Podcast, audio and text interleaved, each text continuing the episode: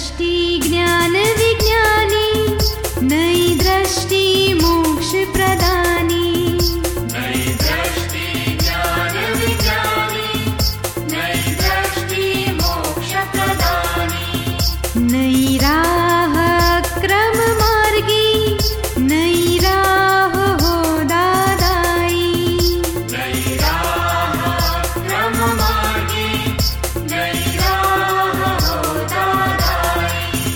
जय जय स्वस्वरूपम ज्योति। अहो प्रत्यक्ष है ये ज्ञानी। जय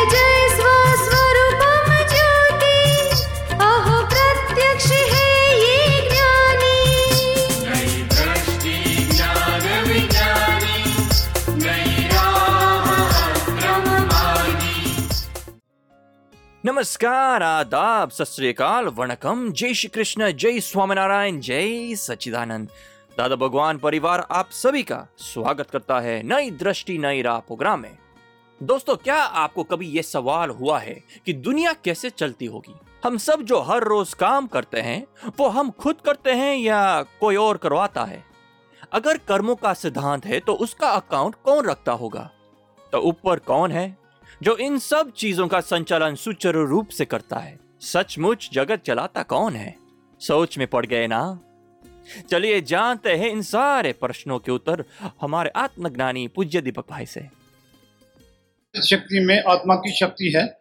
व्यवस्थित शक्ति आत्मा की शक्ति नहीं पुद्गल की शक्ति है जड़ तत्व की शक्ति है। आत्मा का एक्शन हुआ तो वहाँ जड़ तत्व में रिएक्शन से ये व्यवस्थित शक्ति फल देती है। जितना आपने एक्शन किया, उतना फल व्यवस्थित शक्ति देगी। जैसे आप बावड़ी में खड़े हो स्टेप वेल में आप बोलेगा, तू चोर है। तो बावड़ी में प्रतिघोष होएगा, तू चोर है, तू चोर है, तू चोर। ये किसने किया? साइंटिफिक सर्कमस्टेंशियल एविडेंस उसका डिस्टेंस है, उसका एंगल है इसकी हाइट है, आवाज़ का इंटेंसिटी है, सब मिलके रिएक्शन आता है। तो रिएक्शन में किया किसने? तो सब संजोग मिलके काल क्षेत्र संजोग मिल के रिज़ल्ट आया उसको व्यवस्थित बोला जाता है। समझ में आया आपको? जी जी। कोई ऐसा अस्तित्व नहीं है और आत्मा की शक्ति भी नहीं है। आत्मा की शक्ति तो यहाँ भाव है।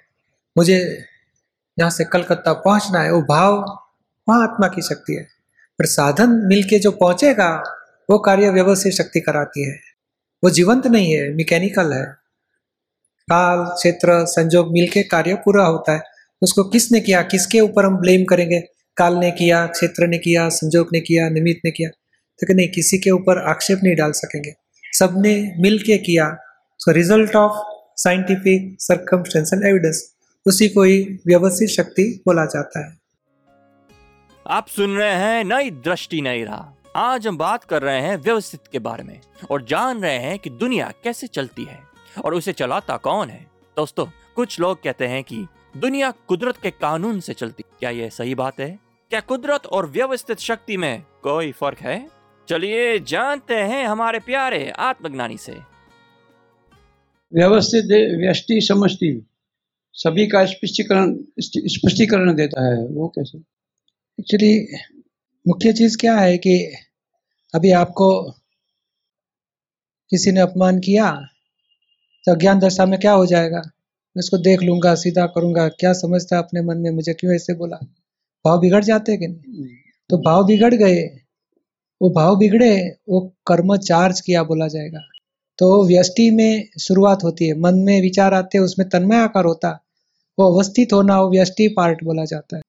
वेदांत में व्यष्टि बोला है। और वो भाव जाते हैं कुदरत में। जो कुदरत वो उसको समष्टि बोला गया। सबके भाव जाएँगे। अभी इस लाइफ में ये आदमी ने अपमान किया, दूसरी लाइफ में ये आदमी मिले भी नहीं भी मिले। और कोई मेरा अपमान करेगा तो मैं उसको डांटूँगा, सीधा करूँगा। वो आपका भाव गया व्यवस्थित में, व्यष्टि का भाव समष्टि में गया। और दूसरी लाइफ में समष्टि से हमें फल आएगा। वो फल आएगा, उस टाइम पे कोई अपमान करे, उसके साथ आप झगड़ा कर डालोगे तो ये फल आया पिछले भाव का। वो आदमी वही रहे या दूसरा भी हो सकता है। ये फल आता है, उसको हम व्यवस्थित बताया। दादाजी ने बताया कि हुआ सो व्यवस्थित। तो ये ये चार्ज किया था, मगर मन में होता है, वो पूरा नहीं होता है। मन और दूसरे का मन का भी चार्ज हुआ। वो सभी को, दोनों को कुदरत इकट्ठा करके एक दूसरे में फल आ जाएगा। एक देगा, दूसरा स्वीकारेगा, एक दूसरे को कर्म फल के हिसाब से भुगतना होएगा। वो समष्टि से फल आ गया बोला जाता है। समझ में आया आपको? ना इसीलिए भाव हमेशा अच्छे रखने चाहिए। नहीं अच्छा रखो तो अच्छा संजोग होएगा। हम अब भावा भाव से मुक्त स्वभाव भाव में रहो। भगवान दास को क्या भाव आते हैं उसको देखो जानो। तो फिर नया कर्म चार्ज नहीं होएगा। सहज भाव में। शुद्ध आत्मा भाव में रहो। आप सुन रहे हैं नई दृष्टि नई राह। दोस्तों आज हम बात कर रहे हैं व्यवस्थित के बारे में। तो दोस्तों आपने कभी सोचा है कि कई बार हमारी इच्छा न होने पर भी कार्य होता है? और कभी कभी बहुत प्रयत्न करने पर भी काम सफल नहीं होता। तो उसके लिए रिस्पॉन्सिबल कौन है? चलिए जानते हैं हमारे अगले सेगमेंट में। मानस में रामचरित मानस तुलसी की बहुत हिंदुस्तान में बड़ी श्रद्धेय ग्रंथ है। बराबर है। उसमें एक जगह वर्णित है कर्म प्रधान विश्व करी राखा जो जस करहि सो तस फल चाखा। और एक जगह और उक्ति है। हुई है वही जो राम रचि राखा, को करि तर्क बढ़ा वही शाखा एक जगह कहा गया है कि हुई है वही जो राम रचि राखा, जो ईश्वर चाहेगा या जो व्यवस्थित है वही होगा। और एक जगह बात कही जाती है कि कर्म प्रधान, हम कर्म को प्रधान माने या व्यवस्थित को प्रधान माने इन दोनों के बीच कुछ अंतर संबंध क्या है? आदमी उलझ जाता है। आध्यात्मिक बहुत सारे ग्रंथों को पढ़ता है, संतों को सुनता है। आप विद्वत जनों को, गुरुजनों को आदमी श्रद्धा के साथ कई चैनलों पर सुनता है, बहुत सारी पुस्तकें पढ़ी, लेकिन कई बार ऐसी भ्रांतियाँ पैदा हो जाती हैं। इसका उत्तर इतना ही है कि कॉजेज सुधारो, परिणाम व्यवस्थित है। यानी जो भगवान की मर्ज़ी हिसाब से हो रहा है, वो इफ़ेक्ट पार्ट है, प्रारब्ध पार्ट है। और पुरुषार्थ में जैसे कर्म बांधोगे, ऐसे फल भुगतने पड़ेंगे, वो पुरुषार्थ का भाग है। दो विभाजन समझ लो, प्रारब्ध और पुरुषार्थ causes and effect charge and discharge तो चार्ज में हमारा पुरुषार्थ है। हम नेगेटिव पॉजिटिव जो भी जो भी चार्ज करना है, आपके पुरुषार्थ में है। और प्रारब्ध भुगतना कर्म फल भुगतना उसमें कोई चेंज नहीं हो सकेगा। तो वो उसको हम व्यवस्थित बताते हैं कि ये कर्म फल हुआ तो व्यवस्थित एक्सेप्ट करो और कॉजेज को सुधारो। समझ में आया? कॉजेज को सुधारो। कैसे सुधारें कॉजेज हाँ कॉजेज को कैसे सुधारे? दर, समझ लो आपके मित्र के साथ गुस्सा हो गया आपको। जी। तो उस टाइम पे दो प्रकार के कॉजेज हो सकते हैं। उसमें क्या थोड़ा गुस्सा किया उसको सुधारने के लिए किया उसमें क्या गलती है? करना ही चाहिए। वो भी भाव कर सकते हो या तो मैं उसको समझा के सुधार सकता था मगर मैंने गुस्सा किया गलती किया मैं माफ़ी माँगता हूँ। तो प्राय पछतावा का भी भाव कर सकते हो या हुआ उसको ज़्यादा खुशी मनाओगे उसमें क्या गलती है? बरोबर किया। तो भीतर में भाव है वहाँ कॉजेज है। और हो गया वो इफ़ेक्ट है। क्रोध हो गया वो इफ़ेक्ट है। और भीतर में आप प्रायश्चित करो और तय करो कि नहीं मुझे समझा के बात करनी है किसी को दुख नहीं देना है। तो कॉजेज सुधार सकते हो? हमें ये विभाजन नहीं मालूम होने की वजह से। जो भी प्रारब्ध भुगतते हैं उस टाइम पे वैसे ही अज्ञानता से नए बीज डाल देते हैं कॉजेज में। आम खाते हैं उसी के बीज डाल देंगे। जी जी। क्रोध करते हैं उसी के बीज डाल देते हैं। उसमें क्या गलती हो गया? तो ये दूसरा पार्ट दादा भगवान ने खुला किया।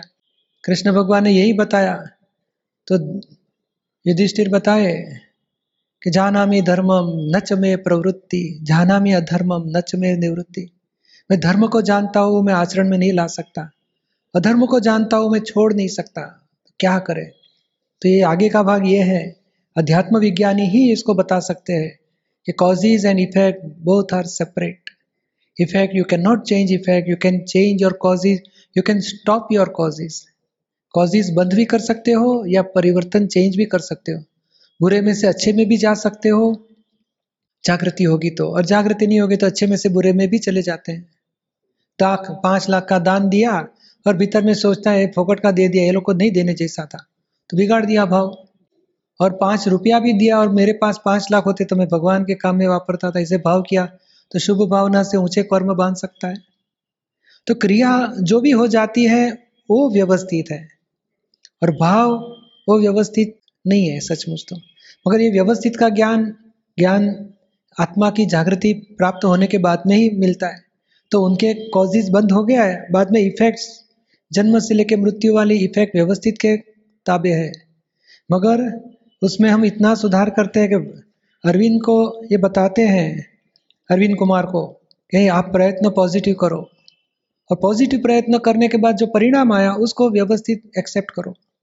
तो प्रयत्न रखा है अरविंद कुमार के पास। ऐसे नहीं है कि भाई हो, होने वाला है, जाएगा वो गलत रास्ता है। वो वो आलस्य बढ़ जाएगी उसकी। समझ में आया आपको? आंशिक रूप से। आंशिक रूप से। जी। हाँ तो और शांति से सोचो इसके लिए तो समझ में आ जाएगा। देखो भाई साहब को नहीं बताया अभी भाई भाई साहब बताते थे को विचार आते हैं हमें शर्म आती है हमको पसंद नहीं है। तो ये बीज पू- पूर्वभव में डाल दिए। उसमें हम कुछ नहीं कर सकते। तो ये फल भुगत रहे हैं तो उसके सामने नए कॉजेज डालो सुधार के। तो नहीं तो सारा दिन टेंशन में जीते हैं कितने खराब विचार आते हैं कितने बुरे विचार आते हैं कुविचार आते हैं बहुत पसंद नहीं है बहुत दुख होता है। तो और बिगड़ेगा नया भी बिगड़ा पुराना भी बिगड़ गया। तो नया सुधारने का रास्ता मनुष्य के हाथ में है। देखो ये बेन लोग ये नहीं ये से, सेव बनाते हैं सेव उसल की सेव बनाते हैं। और पहले जब कढ़ाई में डालेंगे जल्दी जल्दी करने के लिए। पूरा पूरा काला हो जाता है सेव। जी। तो क्या करते हैं लोग? पाउडर पफ पाउडर लगा के सफ़ेद करते हैं उसको? जी। हल्दी लगा के पीला करते हैं क्या करते हैं उसको? जी। धीरे से फेंक देते हैं और गैस कम कर देते हैं और कढ़ाई वाला तेल थोड़ा ठंडा होने देते हैं। बाद में चेक करेंगे थोड़ा आटा डाल के। हाँ अभी सही हो गया। बाद में धीरे से सेव निकालते हैं। तो दूसरा सुधारते हैं बिगड़ा हुआ सुधारने की कोई मेहनत करते ही नहीं फेंक देते हैं लोग। समझ में आया आपको? जी जी जी। अंशित समझ में आया कि पूर्ण समझ में आया? अब कुछ ज़्यादा समझ में आया। आप सुन रहे हैं नई दृष्टि नहीं रहा। तो दोस्तों आज हम बात कर रहे हैं व्यवस्थित। कभी कभी ये सवाल होता है कि हम कोई भी काम करते हैं तो डर असल कर्म करता कौन है? चलिए जानते हैं हमारे अगले सेगमेंट में।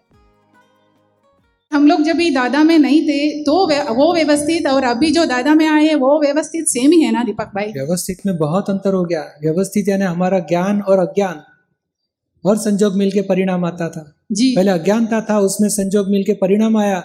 दुख क्लेश भोगवटा वेदना। अभी ज्ञान के में रह के जो संजोग मिलते हैं संजोग और ज्ञान तो ज्ञान में रहने से संजोग मिलके जो परिणाम आएँगे उसमें क्लेश नहीं होएगा दुख नहीं होएगा वेदना भोगवटा नहीं होएगा। यानी ज्ञान के बाद व्यवस्थित व्यवस्थित तो हमारा एक एविडेंस है। ज्ञान का या अज्ञान का और संजोग मिलके परिणाम आते हैं। तो बहुत ज्ञान के बाद बहुत परिवर्तन दिखेगा हमें। प्रकृति वही रहेगी मगर हमारा कर्ता भाव नहीं है अहंकार नहीं है।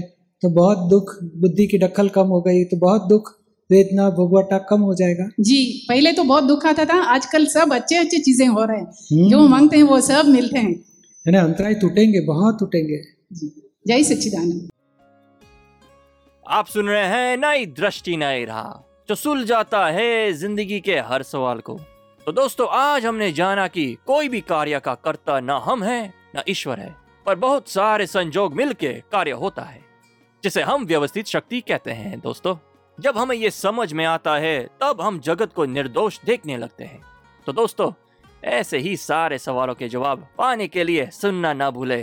नई दृष्टि, नई राह। अधिक जानकारी के लिए लॉग ऑन करें Hindi dot Dada Bhagwan dot O R G या फिर ईमेल करें Dada on radio at U S dot Dada Bhagwan dot O R G या फिर फ़ोन लगाइए one eight seven seven five zero five three two three two extension twenty three आज के लिए हमें दे इजाज़त। कल फिर मुलाकात होगी। तब तक के लिए जय सचिदानंद जय जय स्वस्वरूपम ज्योति। अहो प्रत्यक्ष है ये ज्ञानी।